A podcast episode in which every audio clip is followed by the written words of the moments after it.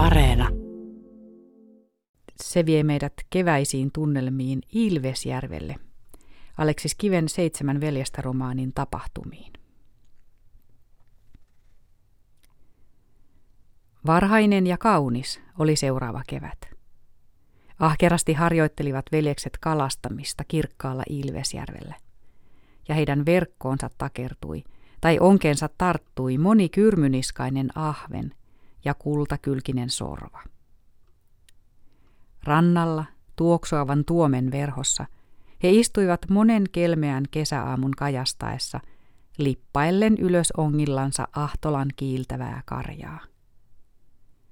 Siinä sorsat naristen lentelivät pitkin järven öljytyynettä pintaa, ja veljesten luoti heistä kaatoi lennosta monta. Kaunis oli kevät niin Ilvesjärven rannoilla kuin niituilla ja laihopelloilla Impivaaran piirtin ympärillä, jossa uhkea vilja rehoitti, kasvain päivien hohtavassa paisteessa ja öitten lempeässä viileässä.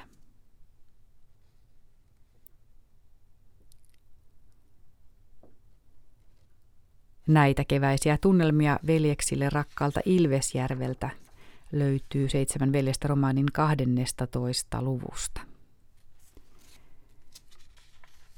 Tällä viikolla luetaan suomalaisten tekijöiden tekstejä Katri Valan runoja maanantaina, tiistaina veteraanien päivänä otteita J.L. Runebergin Vänrikki Stoolin tarinoista. Niitä voi käydä kuuntelemassa Yle Areenasta. Sitten huomenna kuullaan Pentti Haanpään tunnelmia ja mietelmiä teoksesta maantietä pitkin ja perjantaina vappuaattona otteita sosialistisen naistenlehden vappujulkaisusta vuodelta 1921. Nyt kello lyö 12.